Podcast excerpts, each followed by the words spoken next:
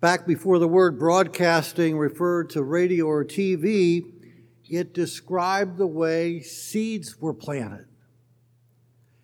Handfuls of seed were simply scattered, broadcast across a field for countless generations. That was the way farmers planted their seed. The people who gathered around Jesus to hear today's gospel parable were familiar with that kind of broadcasting. They had seen it done and also done it themselves. It was as familiar to them as the back of their hand. So those people understood that some of the seed would fall on the hard path where the farmer had walked through the field time and time again. Some of the seed would fall among rocks and thorns. The people all knew that that happened. Much of the seed went to waste. Too bad. That's life. However, some seed happened to fall on good, rich soil and yield an abundant harvest. Now, Jesus told that parable not so much that we would ask questions about it, but that the parable would ask questions of us. Specifically, what kind of soil are you?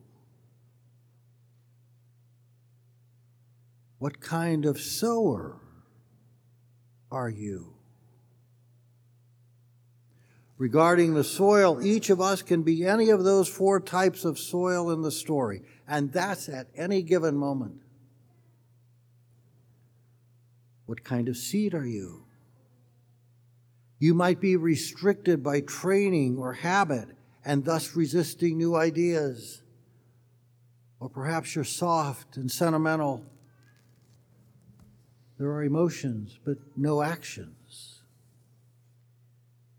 The shallow soil of sentimentality and the hard rocks of cynicism prevent roots from reaching out.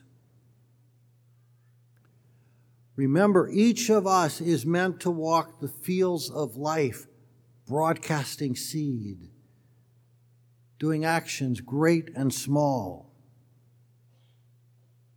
So, whether you put a band aid on a child's knee or endow a college, whether you take a cup of soup to a sick neighbor or start a soup kitchen,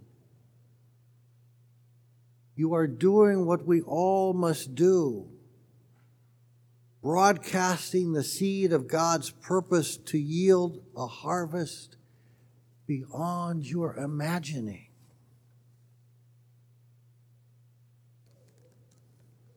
What kind of soil are you? What kind of sower are you? But perhaps more importantly, What unexpected seeds might you be holding in your hand